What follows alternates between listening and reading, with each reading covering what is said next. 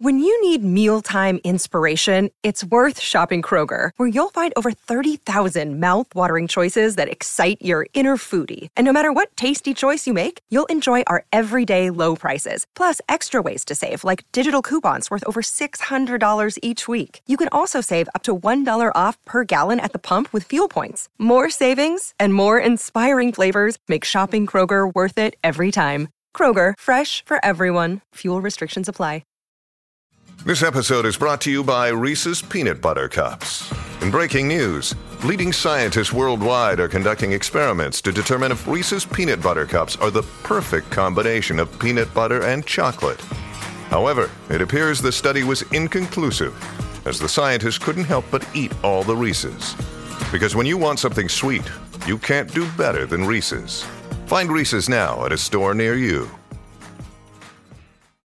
Hello, everybody. This is Marshall Poe. I'm the editor of the New Books Network. NBN listeners like to read books and buy them. So we thought we'd tell you that right now, our friends at Princeton University Press are having a remarkable site wide sale. You can get 50% off books, including ebooks and audiobooks, with the code 50, F I F T Y, at checkout until May 31. You can save some real money on Princeton University Press books. I encourage you to go there and check it out. Welcome to the New Books Network. Hello, everybody, and welcome back to the New Books Network. I'm Kai Wortmann, working in philosophy of education at the University of Tübingen, and I'm here today with Annemarie Mol, who is professor of anthropology of the body at the University of Amsterdam.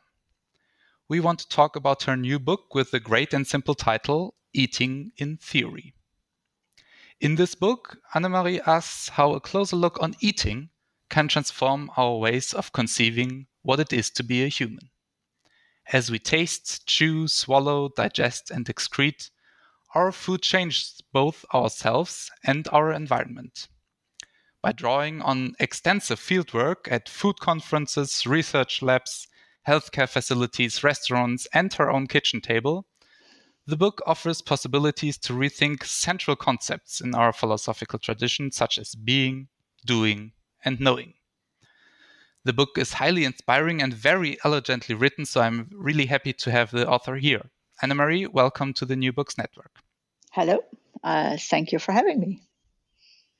Before talking about the book, can you maybe start off by telling us what you what brought you into anthropology? Yes.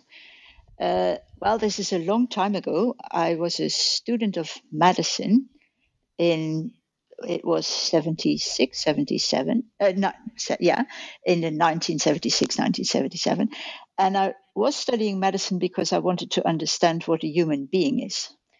And given my secondary school background, I was easily convinced that then it was good to start at the natural science side and the biology science side. But as I was in medical school, I had the feeling that somehow I was learning a lot of facts, but I was not encouraged to think. So, in my second year as a student, I also started to study philosophy. And because there I wanted to learn to think. And after a few years in medical school, I, I would have gone to, um, to into medical training, into training to becoming a doctor. And I thought it was too difficult to both be a doctor and think about it. So I shifted. There was some sort of escape program in medical school where one could make one's own master's program, uh, design one's own education, so to speak. And I did that, and I wanted to, instead of studying medicine as in becoming a doctor, study medicine as in researching what was going on in healthcare. So I made for myself, I designed uh, uh, a sort of set of uh, programs to read anthropology, sociology, history of medicine, while at the same time doing field work in healthcare. So I became a sort of amateur uh, anthropologist because I was supervised by medical doctors, by general professor of general practice, who was so generous as to allow me to do this uh, completely how to say this weird extracurriculum curriculum.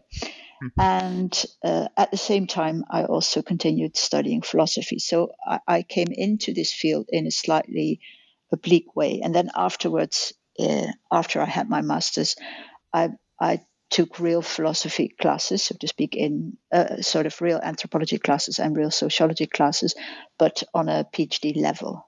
Mm-hmm. Uh, and uh, I was really, uh, how to say that, um, taken over by by not no longer resting on the biology and natural science science of things, but wanting to understand also that, wanting to understand medical knowledge and the way it came into being and functioned uh, in socially. So that's the story. And at the same time, by the way, uh, what I discovered was the then emerging social studies of science and technology, and uh, that was sort of the field that allowed me to uh, where I learned a lot about how I how one might do that. And so my anthropology has never been an anthropology of faraway places, but an anthropology turning into uh, Western modern societies.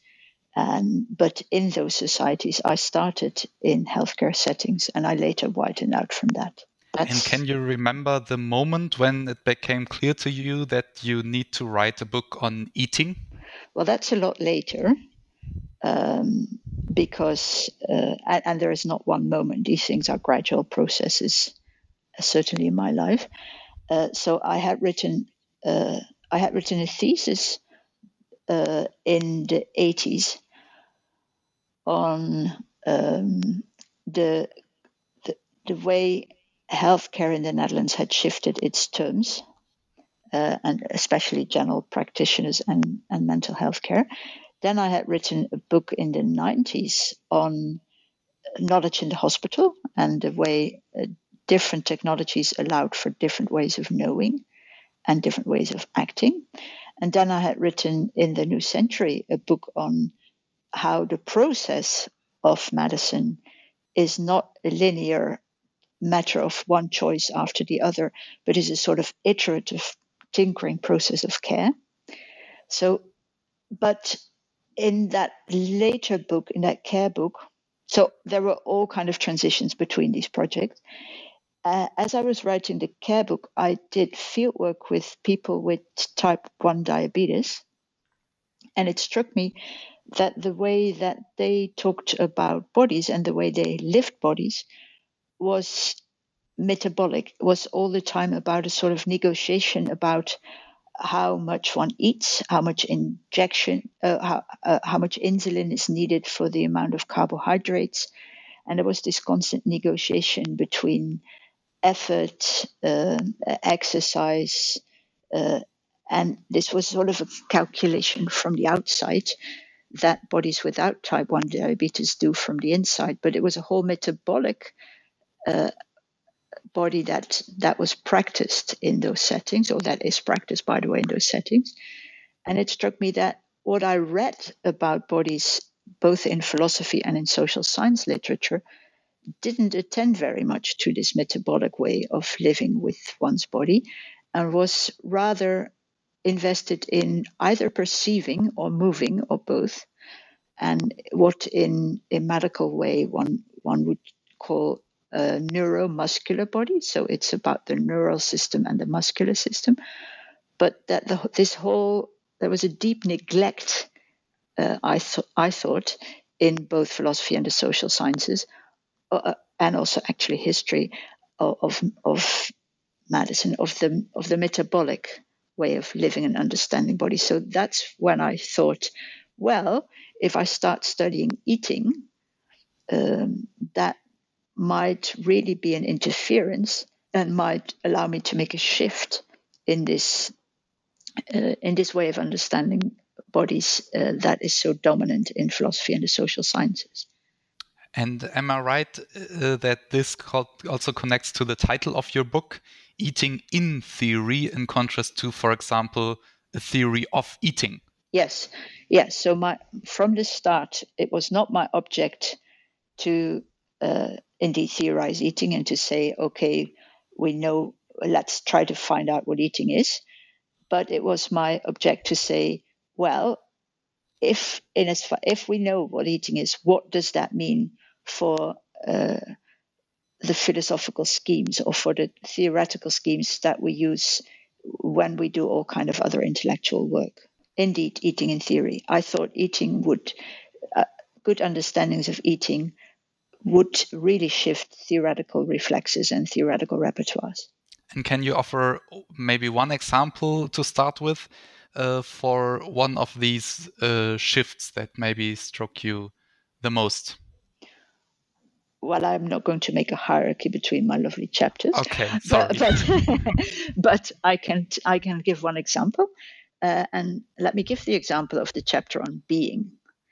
Uh, if if you have a, a body that is uh, if you have an understanding of a body as seeing, hearing, and moving, it's quite an achievement of the body to see, hear, and move, th- for instance, through a room without bumping into tables. And uh, uh, and it's also you can understand a body, uh, so you can try to theorize how bodies do that and what it means, and how you have to be an integral body to be able to do that. But as soon as you talk about eating, uh, it's not just one coherent integral body you can see all kind of differences in eating it's really very important that you swallow and that the food gets into the esophagus and the stomach rather than into the lungs. Because if you have food in the lungs you get all kind of nasty uh, diseases. You may get pneumonia for instance from the lungs not being able to cope with food. That's not what they're designed to cope with or what they're designed but what they're what they're able to cope with. So the relation of the seeing and moving body through the world outside is very different than the way the eating body relates to the world outside. And and this goes even further if you then go out of that room and you go and walk in the surroundings. And and there's actually very interesting um, good anthropological work uh, on how bodies can move through their surroundings. Uh, but but of course, if you think about eating, it is not my body that moves through the landscape and through the surroundings. All kind of surrounding things, things that first surrounded me, move through my body. I eat the apple, uh, swallow it, partly digest it, and partly excrete it. And that's a very different relation to surroundings. And if we push that, and if we indeed take me, uh, not not me personally, but an, a high modern subject living in an urban setting, it's not simply surroundings as in a circle around me. Let's say if I walk for five kilometers, I have a land around me that I walk through. It's not not very large land, but if I eat, my apple may come from France, it may come from New Zealand, and the coffee that I had this morning for with my breakfast may come from Ethiopia or Vietnam, and and bits and pieces of those lands enter my body, and then also uh, when I go when I excrete them, uh, I'm attached to a sewage system that flushes out my excrements, my urine and feces uh, out into the world, and who knows where that ends. So the the being of the human in the surroundings is very different if you think through moving and seeing than if you think through eating.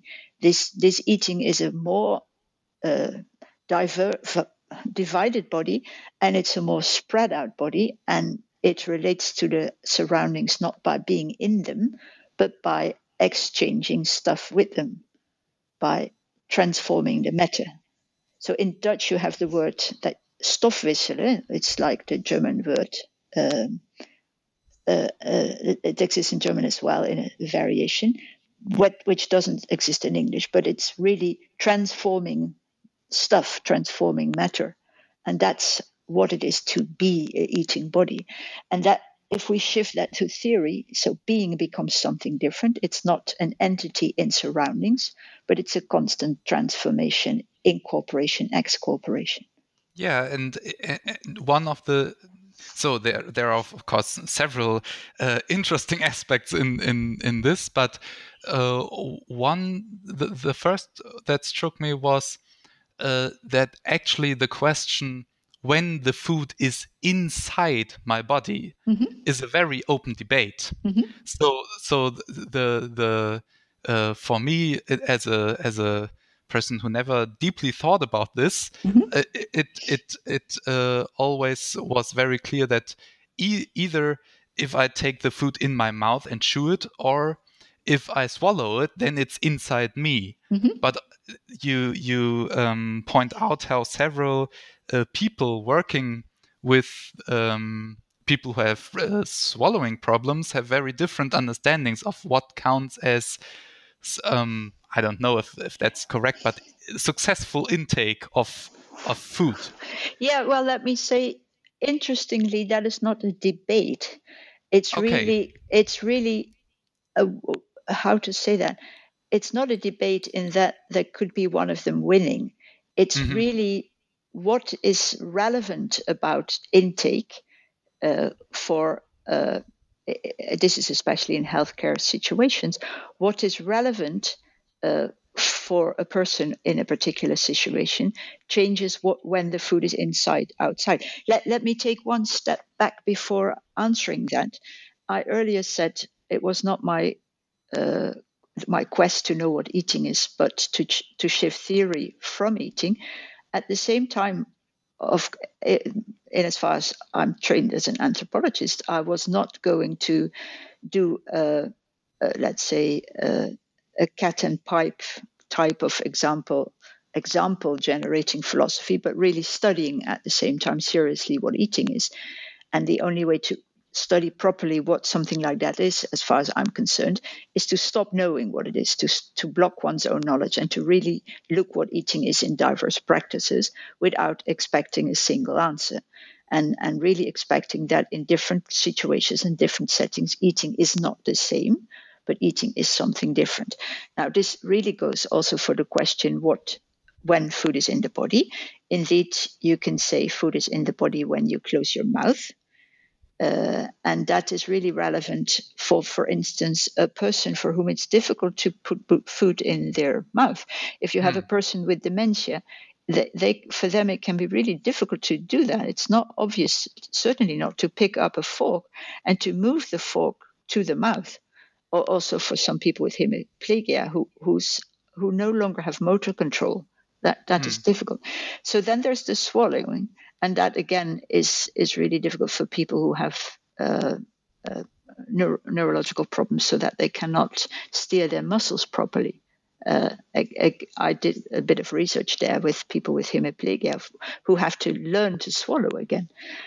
Uh, so so that's a second entrance, and then uh, there.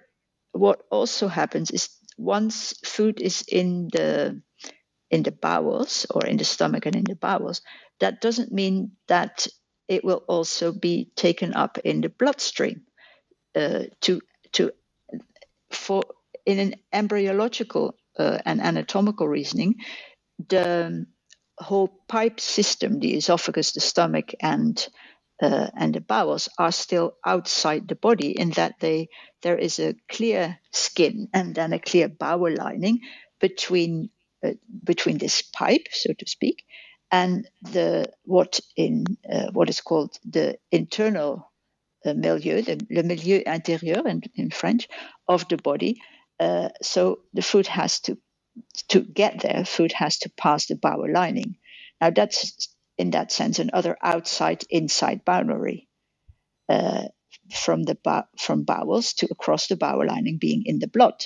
But then uh, and that boundary, for instance, in when I did field work with people who are really very old and on the verge of dying, that it may happen that they can still swallow, but they can no longer absorb most of the foodstuff in, in their bowels. Now you you could think, okay, food is inside the body once it's in the bloodstream, but that's not the case either.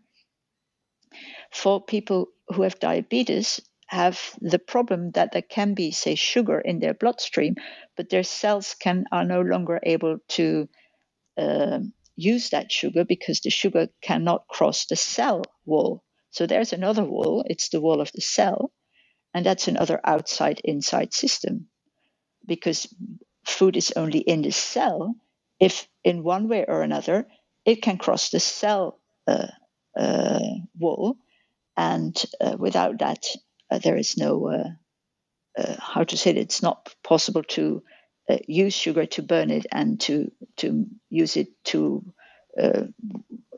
contract muscles and, and do and do other things. So yes, there are all these insights outside, but that's not a debate because nobody who is working on any of these situations will say that the others are wrong. The others have another concern. Yeah. So so for me, the, the reading all this was was really. Uh, uh, striking. uh, first, because of of course it, it leads to the to to realize that who I am and where I end, mm-hmm. or rather begin, mm-hmm. Is not clear at all. No. And secondly, how to conceive this line or barrier or border is, as you just said, a, a matter of perspective. So. Uh, no, I didn't say perspective. Okay, sorry. Yeah, yeah, yeah. I can really understand that that's what you would think so. Uh, don't get me wrong, but it's not from how you look. It's from what you're doing. It's from the practice you're involved. Okay. Yeah. And and and this is rather important to me. This is what I worked on earlier. Uh, this is the sort of the central concern of the book I wrote about knowledge in the medical system. The dominant idea in, in Western knowledge is indeed that there is one object and you can mm-hmm. look look you can stand around it Mm-hmm. And then everybody who stands around it has a different perspective. Mm-hmm. and you could say a painter sees it differently from a from somebody who is a baker or a cook and sees it differently from uh, a teacher, etc. And they would all have a different perspective on the one object. Now, my storyline here is different is to say no there is not one object everybody looks at differently there are different practices in which an object emerges to be something different so like like i said before in a trying to get food to your mouth practice mm-hmm.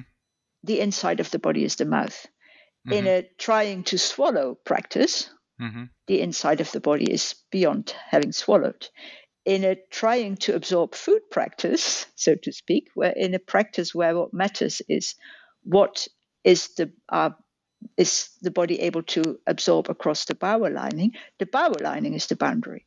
So this is not one object, one boundary of the body that people have different perspectives on, but it's really different boundaries of the body that matter in different ways and, and, okay, and that are so, relevant yeah. to different practices. Yeah, and and the the the term of perspective maybe too much emphasizes the the perceiving subject again yes. in opposition to a practice which involves all kind of things and doings and okay yeah i can i can i can see yeah, yeah. perspective is a visual metaphor huh yeah and yeah. And of course for somebody who's trying to take things from the eating side mm-hmm. uh, i'm not bound to go with visual metaphors but to really mm-hmm. think with practice with practice orientations mm-hmm. Mm-hmm. And and the other thing thing that that uh, was interesting for me while you spoke that uh, you said that one you um, you again get rid of the stuff you've uh, eaten. Mm-hmm. You, you, said something like, uh, "Who knows uh, where where this goes?" Mm-hmm. But actually, you you do know because you did empirical research in uh, wastewater treatment mm-hmm. Uh, facilities, and um, this also was um, uh, very interesting for me because it it um, encouraged me to to think where am I mm-hmm. really, or where where are parts of my body now in the world? Mm-hmm. Can you maybe expand a little bit on on this? Yes. So we just said it's not very clear where the body starts, mm-hmm. uh, and it's in slightly different but similar ways. Not very clear where the body ends and when it when something is my body.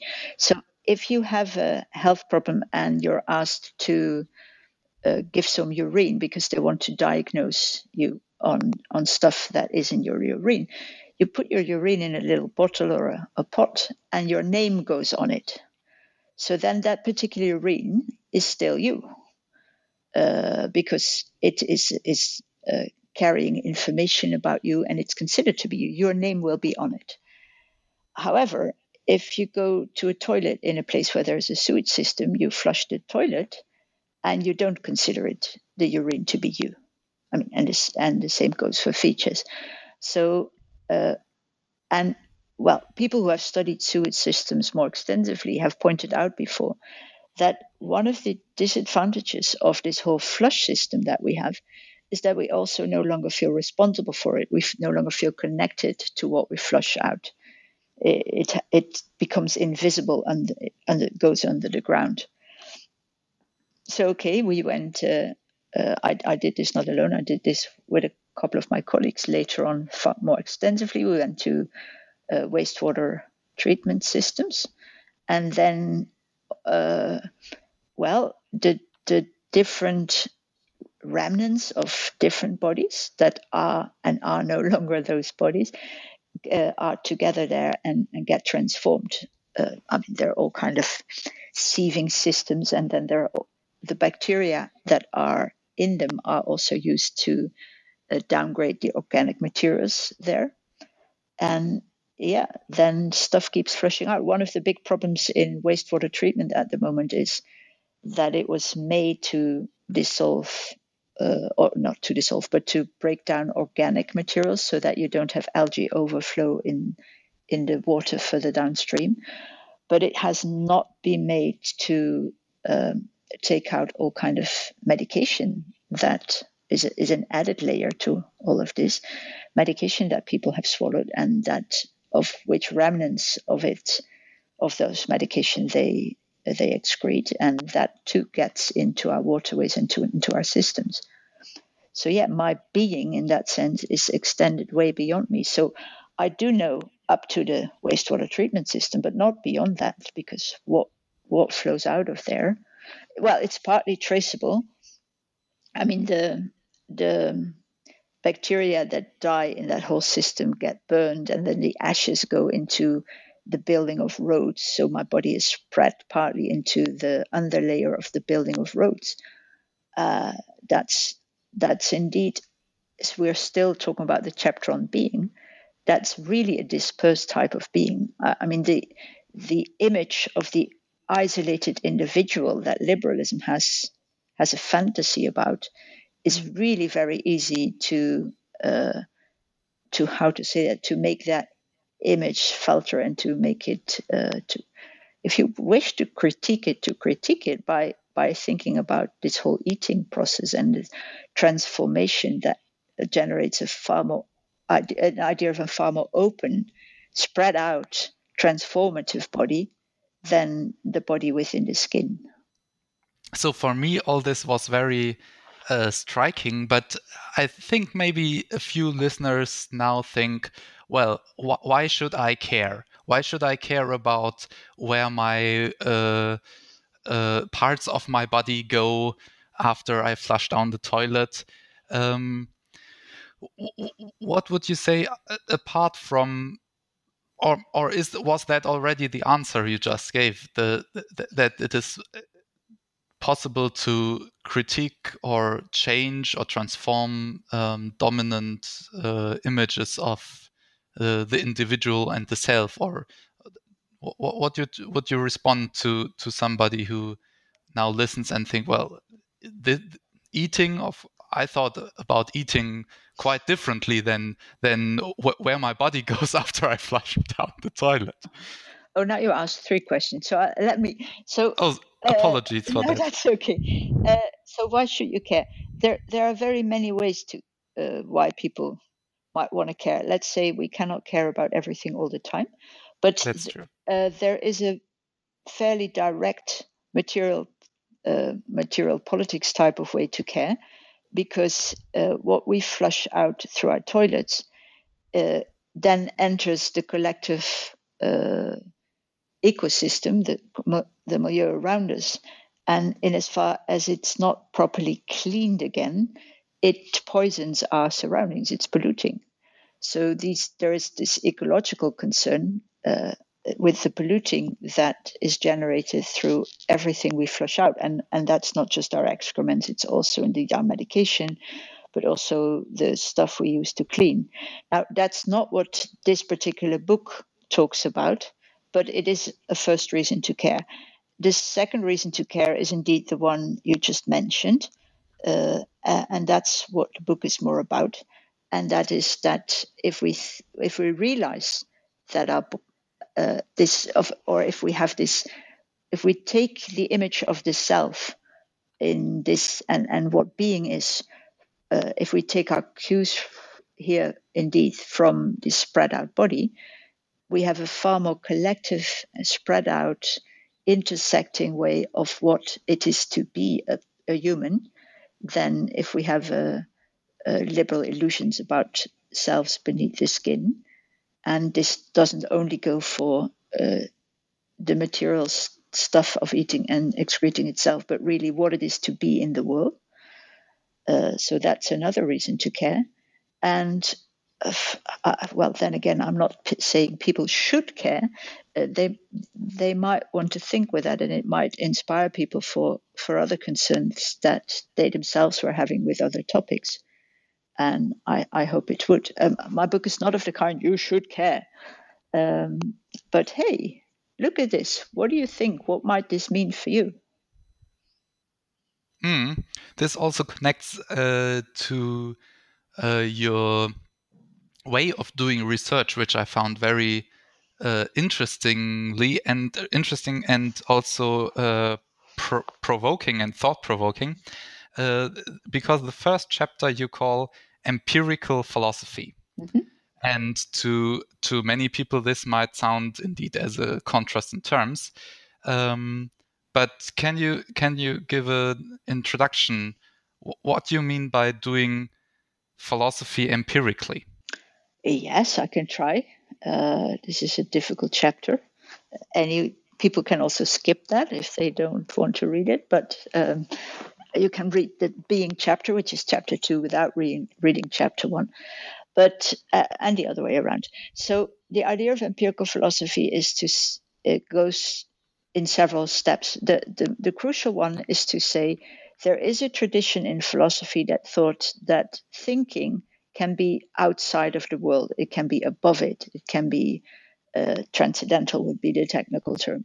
And I'm of the line uh, of uh, among those philosophers who say, well, no, it can't. There's always uh, thinking is always in all kind of ways part of of the rest of the world. It's it's an element. It's always uh, immanent, so to speak, and there are all kind of uh, links between philosophical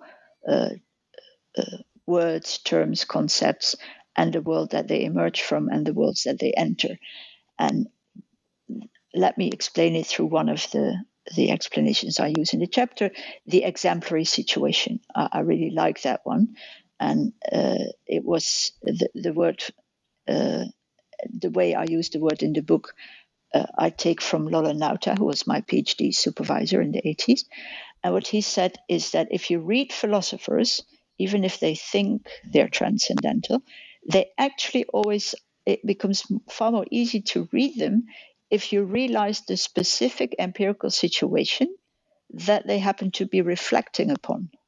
So, empirical philosophy in my books doesn't mean uh, taking reality seriously and being bound by it, but it, it means read into text what they are inspired by. One of the easy examples that uh, Nauta used was if you read Sartre on The Stranger, that may seem very abstract, but if you realize that the man was sitting in a cafe in Paris watching people walking by, suddenly his theories about the strangers make a lot more sense. So that would be what Nauta called the exemplary situation that is embedded in the philosophy, whether the philosopher says so or not. I mean, the other famous example is that of uh, m- many more historians have written about this about John Locke, uh, the, who was writing about what it is to own, about possession. And in the the exemplary situation there is that he was an English gentleman owning land in uh, what later became the United States of America. So, could one own land? And there were all kind of theories uh, in Locke about how land can only be owned if you work it in a specific agricultural way. Now, that was to disqualify uh, Native Americans who were living with the land in, in very different ways, and to say, no, they cannot own it. Uh, neither would they want to. But this whole, this whole idea of ownership is based on that empirical exemplary situation. Okay. Now, once you recognize in all kind of other philosophers that their texts have exemplary situations hidden within them, you can start to say, but then if we make new philosophy, we can ex- we can make a bit more work of the exemplary situation that we want to think about and think with. So rather than trying to escape exemplary situations, we can play with them and work with them. And and one of my sources of inspiration there is the work of Michel Serres, who has done a lot of that. He has been using all kind of uh, images and realities that he chews on and, and works with in, in his various books, and and shifting around new empirical stories allows him to say new things. But he didn't work on eating, so I did that bit. Does that make sense? Is that clear enough? I mean. Yeah, yeah. Um, um, so you could say so, it's also it's a sort of heuristic. It's a way of gaining getting inspiration. It's so and and to fall back to what we talked about earlier. In those empirical philosophy terms or exemplary situation terms, I say, well, uh, uh, all kind of ways in we think about being have as their implied or their implicit empirical referent a mm-hmm. neuromuscular mm-hmm. body. So mm-hmm. if I explicitly attend to an eating body, what can I shift around? What kind of new terms and new ways of understanding terms emerge from that exercise? So it's a sort of, it's in a way a serious game. And and you you um, so for for the people who did not read it throughout the book, you present a short um, well pol polished versions of field notes C could i say this mm -hmm. so um, observations and descriptions of uh, practices and uh, situations you experienced um, so would you say that these um, are your attempts of so to speak making the exemplary situations explicit yes and also of generating new exemplary situations. What, what uh, do you uh, mean by that? Well, Ge generating, I mean. Uh, so these are not just situations I passively experienced. They are mm-hmm. situations mm -hmm. I actively went to. I went to search. I, I went mm -hmm. out of my way to to go and generate them to to turn them from an event into an exemplary situation, into something to chew on uh, mm-hmm. and to learn from. And they're f- quite diverse. So that's also what eating is does not emerge as one coherent thing from this book. Eating, just as we already talked about how eating, how the body boundaries are different in relation to different eating concerns. Eating is also something very different, depending on on practices uh, where uh, where it matters or where you go and look for it. So yes, mm-hmm. uh, I did ethnographic fieldwork in in highly diverse situation. And by the way, I had a great grant for this whole project, so there were really wonderful, good junior people working with me who also did research into eating for their own concerns and their own questions. So, and we had an ongoing conversation about all this research.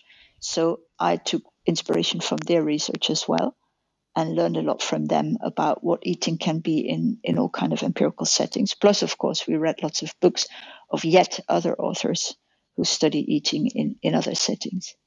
Uh, so, in a, a really, this uh, this multiplicity of versions of eating was a way to get really diverse and rich inspiration to shift the, ways of thinking around. Okay, so we, we talked about the first chapters extensively, and I am afraid we will not have time to to touch upon the the following chapters in in such detail. But I, I, I would like to offer you the, the, maybe to to choose one more uh, chapters on on knowing, doing, relating. Uh, to to further uh, go go into them. Okay, well let me let me do knowing. Then the, we keep the rest of the book in suspense. People might actually want to read it. Um, so so with knowing.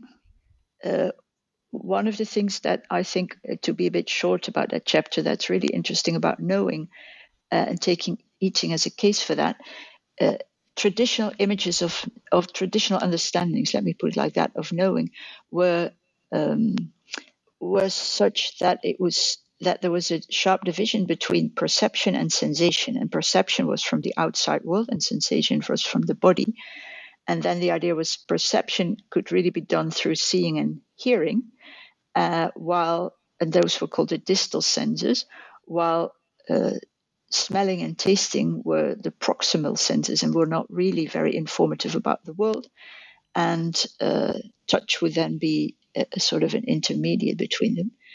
Now, I was reading upon uh, this, uh, and and you can imagine, as somebody who was studying eating, I was particularly interested in smelling and tasting, and I was reading various people who were saying how that too could be a way of knowing the outside world.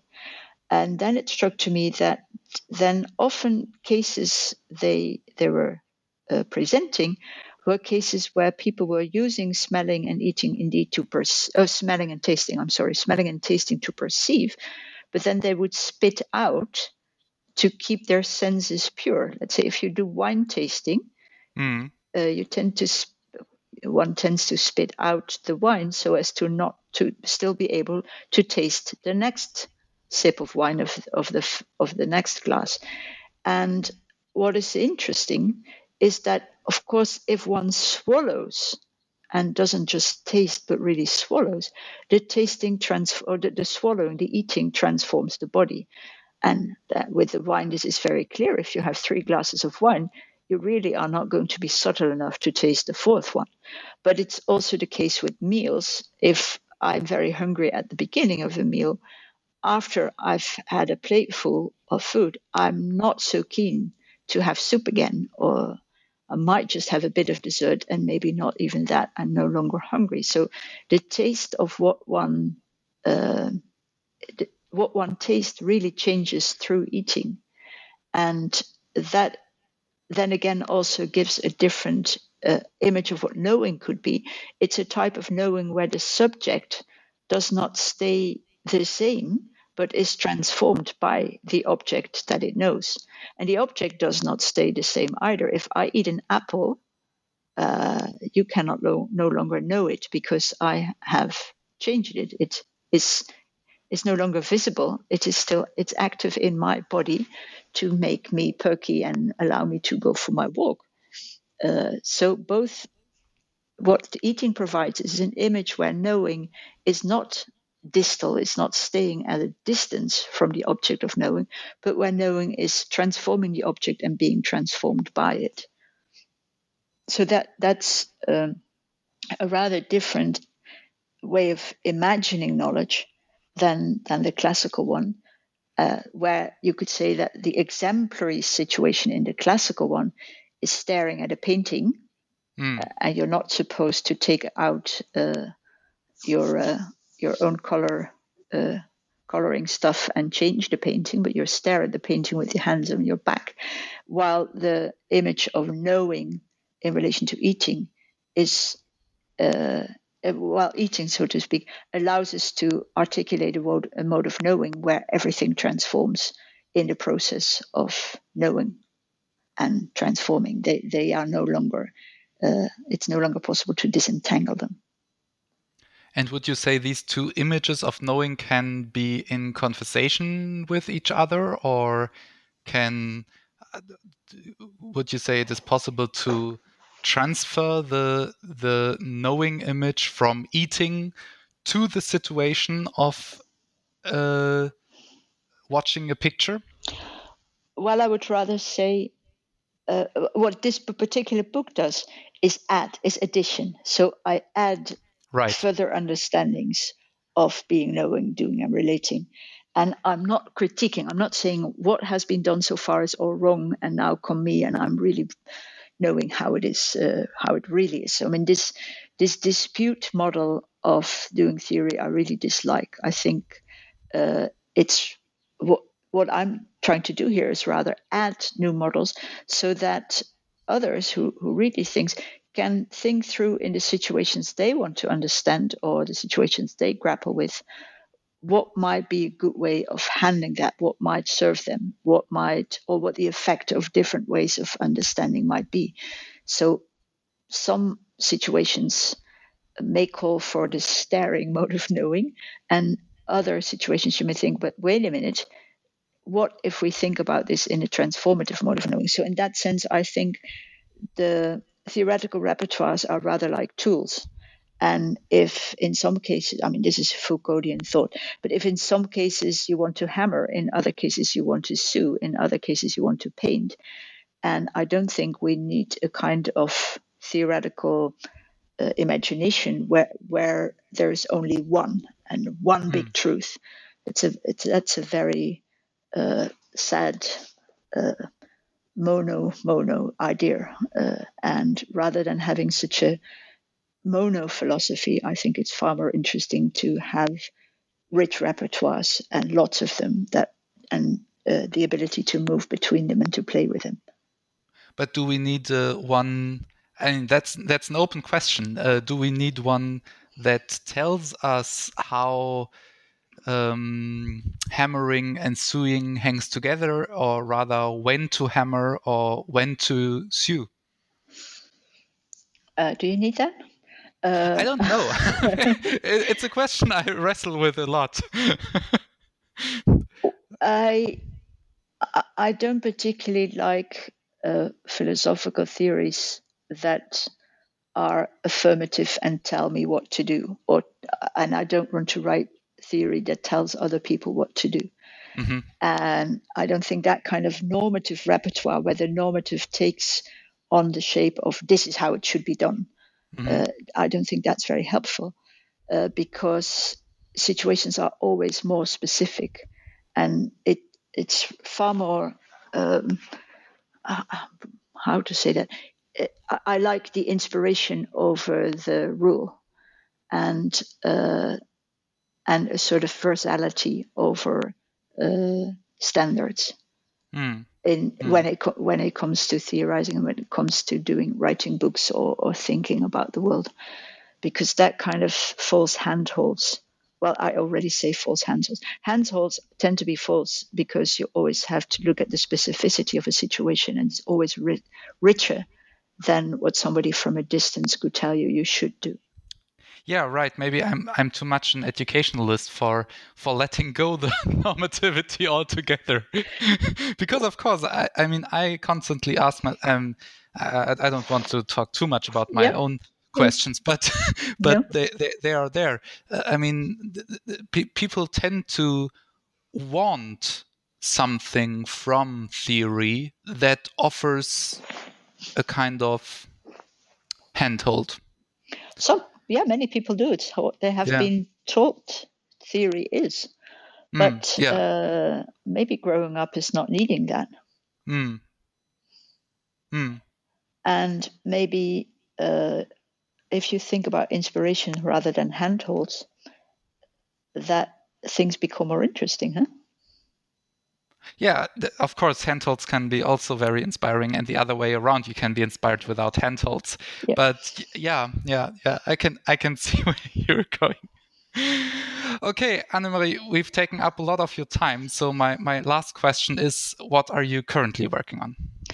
Yeah, I'm currently I have moved on from eating to cleaning. Oh. Um, and I'm working on the question what is clean and how are various versions of clean done in practices. Uh, for, and for instance, to, to, give a small example, last year when uh, the the COVID uh, epidemic or pandemic was starting to rage, uh, we were very concerned. I, am working on this with others about the way that hygienic clean is really celebrated everywhere, and everybody was using face mm-hmm. face masks, throwaway face masks, and all kind of nasty stuff to clean their hands, and the so that the hygienic clean was celebrated, but pollution was generated. So the world is, has been made a lot more unclean in terms of the uh, huge amounts of plastic and uh, and alcohol and other uh, nasty stuff that has been thrown out into the world. And pollution is, of course, a long term uncleanliness mm. uh, that um, uh, that is how to say this that suffers or, or, or, that is generated to celebrate hygienic cleanliness. So so we're working on all these variants of clean and how they're done in different places and how they're um, undone as well. And we do that also as a case of what it is to, because again, it's empirical philosophy. Again, just like with eating, I'm not just eating in interested in eating, but this time it's not just interested in clean. It's also in the question, what is it to value? What is it to appreciate? What is it to s- say something good? And that aligns with this normativity question we were just right, talking about. Yeah. What are other ways of relating to goods and bads than the being normative and setting rules. Mm-hmm. Uh, so it's a theoretical question this time about valuing, and the empirical case is that of cleaning in all kind of, again, fairly mundane settings. In mundane to me, mundane the surroundings where I live. That sounds very interesting. Uh, and it indeed, I can see many connections uh, to questions we've talked about today. Uh, thank you very much for joining me on the New Books Network. Thank you.